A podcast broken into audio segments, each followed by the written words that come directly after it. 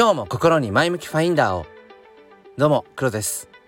今日は11月の15日火曜日朝の6時9分です。6時9分って言ってることが多いような気がするなという。うん。まあ今朝は雨です。なんかもう全然、えー、雑談が今全く思いつかなかったんですけれども。あの今日はですねえっ、ー、と便利さの代償ってあるよねっていうそういう話をしていきたいと思います。よければお付き合いください。このチャンネルは切り取った日常の一コマからより良い明日への鍵を探していくチャンネルです。本日もよろしくお願いいたします。なんか口が全然動いていないなっていうのをものすごくこのスタイフをね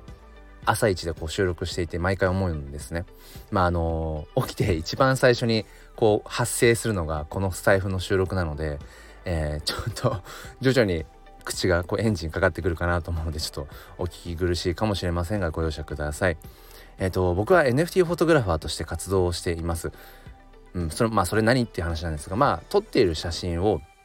まあ、そのデジタルデータですね、まあ、それを、まあ、そのこの世で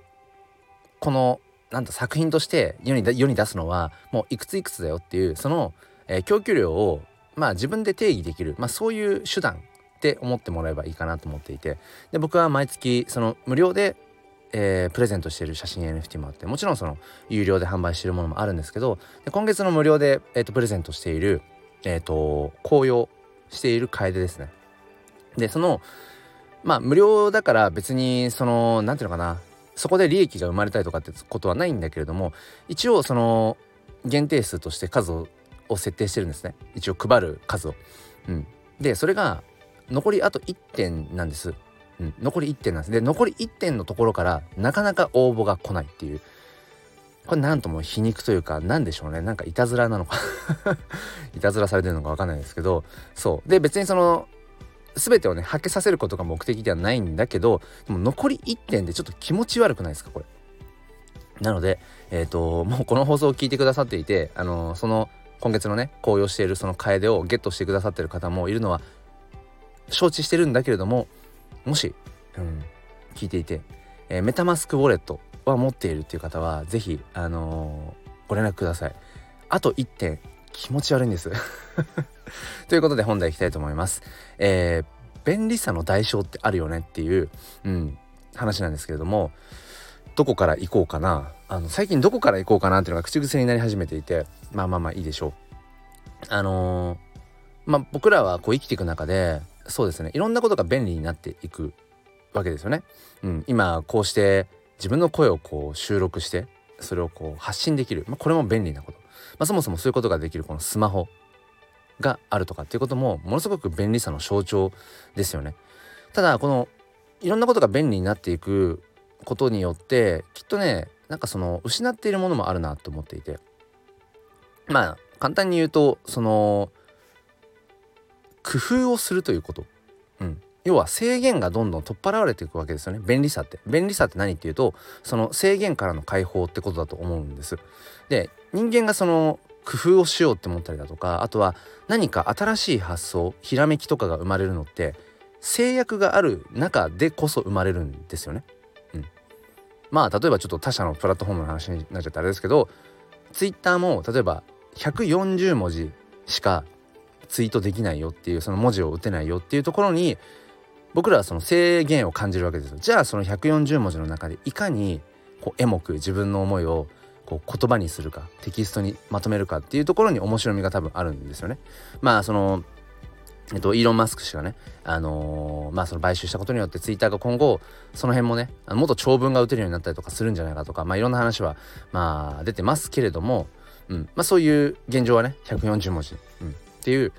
制約があるからこそそこに面白さが発生していると。例えばじゃあ今度このスタイフの話をすると、まあ、昨日もちょっとライブ配信したんですがこのスタンド FM が、まあ、なんかこうツイッター化していくような、うん、未来を感じているっていう話であの告知ですね。告知機能のところに、えいいねができるようになった。なので告知のところをますますこうつぶやき的な感じで、えー、まあ、それをね活用されてる方が増えてきて、まあ、僕も、まあ、たまにそういうちょっとつぶやきっぽいこと、うん、だツイッターでしてるようなことを告知欄を使ってるってことも1回ぐらいかな。1回2回ぐらいはちょっとそんな風な使い方をしたこともあるんですけれどもうん。これってやっぱ便利なんですよ。あのツイッえー、とスタイフを僕は1年半以上やってるんですけども1年以上前とかから結構やっている、うん、スタイフユーザーさんからとするとすごく便利なんですよね。この告知機能って。うん、それまではそのなんかちょっと告知をしたい、うん、例えば明日のライブ配信例えば固定でねライブ配信をいつも朝6時からやっています。うん、でもちょっと明日はちょい早め早めの5時半からやりますよみたいなことをじゃあこれ告知したいなと思った時に僕はその今まではちょろっとその収録してね告知としての収録を撮って配信したりだとかっていう風にしていたんですよね。でいかにこう伝えていくかとか。でもこの告知機能ができたことによってそういうねなんかわざわざ収録して告知をするっていう必要もまあなくなったと。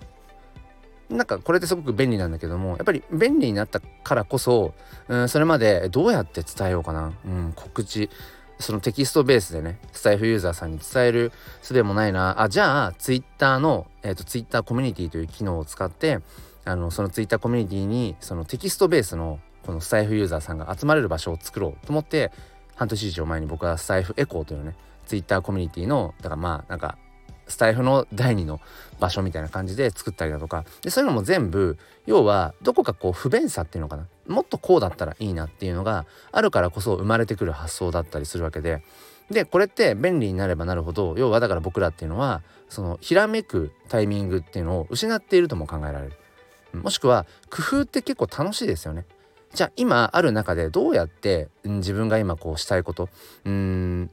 を実現していこうかって考えることも結構僕は好きだったりして。そうだから便利さっていうのは僕らからそういうなんだろうなその制限を感じるからこそのその中でじゃあいかにその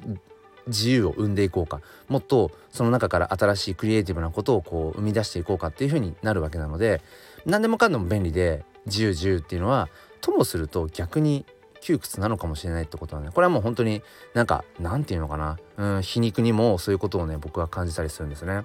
で例えばまあその NFT の話とかになるんですが今 NFT を買ったり売ったりってすごくやっぱ面倒くさいんですよね。うん、なかなかその一般大衆化されない一つとしてはやっぱり参入障壁がめちゃくちゃ高いと。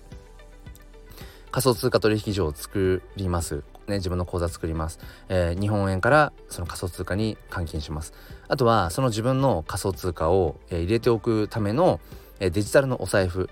ですね。えっ、とまあウォレットと呼ばれるまあ主にはメタマスク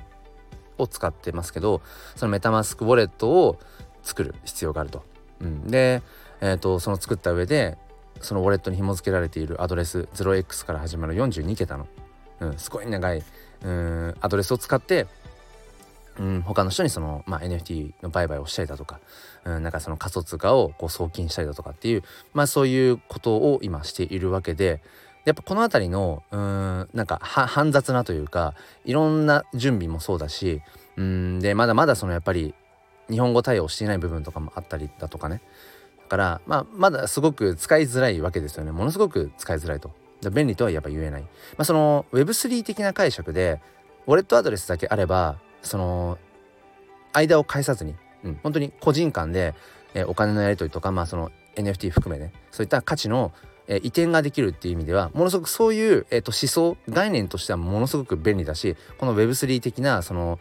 あり方っていうものがもっともっと普及していくことによってもっとこう僕らがまさにその、うん、制限からのなんか解放っていうのにつながっていくなって思うんだけれども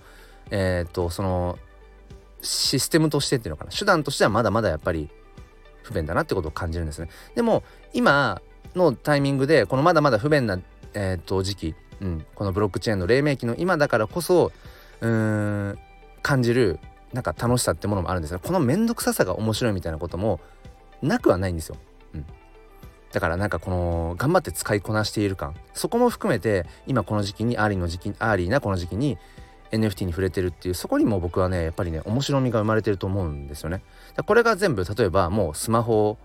をね新しくスマホを買ったらもうスマホの中にもうそのメタマスクウォレット仮想通貨を入れとく用のウォレットがもうデフォルトで入ってます。難しい設定はいりませんとかね元に簡単にその例えば日本円から仮想通貨にももう簡単に換金できます。別にその仮想通貨取引所とかを返さなくてももう簡単にできますよみたいになっていくってことはあると思うんですよ。技術が進んでいけば。うん、でもそう便利になってからその NFT というもの、N、仮想通貨とかにうん触れ始めた人たちっていうのは今僕とかねそのクリプト界隈で楽しんでる人たちが感じていたような、えーと、不便さ。ともするとそこのそれも含めてなんかこう面白いみたいな面白みっていうのは感じられないわけですよね便利になってから知った人っていうのは。うん、あとは今不便だなって感じているからこそ、うん、じゃあどうやったら便利になっていくだろうかっていううんその思考みたいなものも感じ感じることが、まあ、できないわけですよね。でそう考えていくとまあもちろんそのあえて不便さを感じようとかっていう意味ではないんだけれどもなんかそのやっぱり便利じゃないっていうのは逆にそこにうんなんか伸びしろがある余白があるうん考えしろがあるっていうのかな工夫しがいがあるっていうかなんかねそういったところも、うん、やっぱり忘れちゃいけないななんてことは思います。ということで今日はですねえっ、ー、と、まあ、便利さの代償って何だろうっていうところで多分その新しい発想ひらめきとか工夫をしていこうっていうそういううんなんか機会っていうものを、うん、失ってしまっている、うん、っていうふうにも置き換えられるんじゃないかな。そんな話をさせていただきました。まあ、とはいえ、まあ、便利な方がいいいいですよね。多分。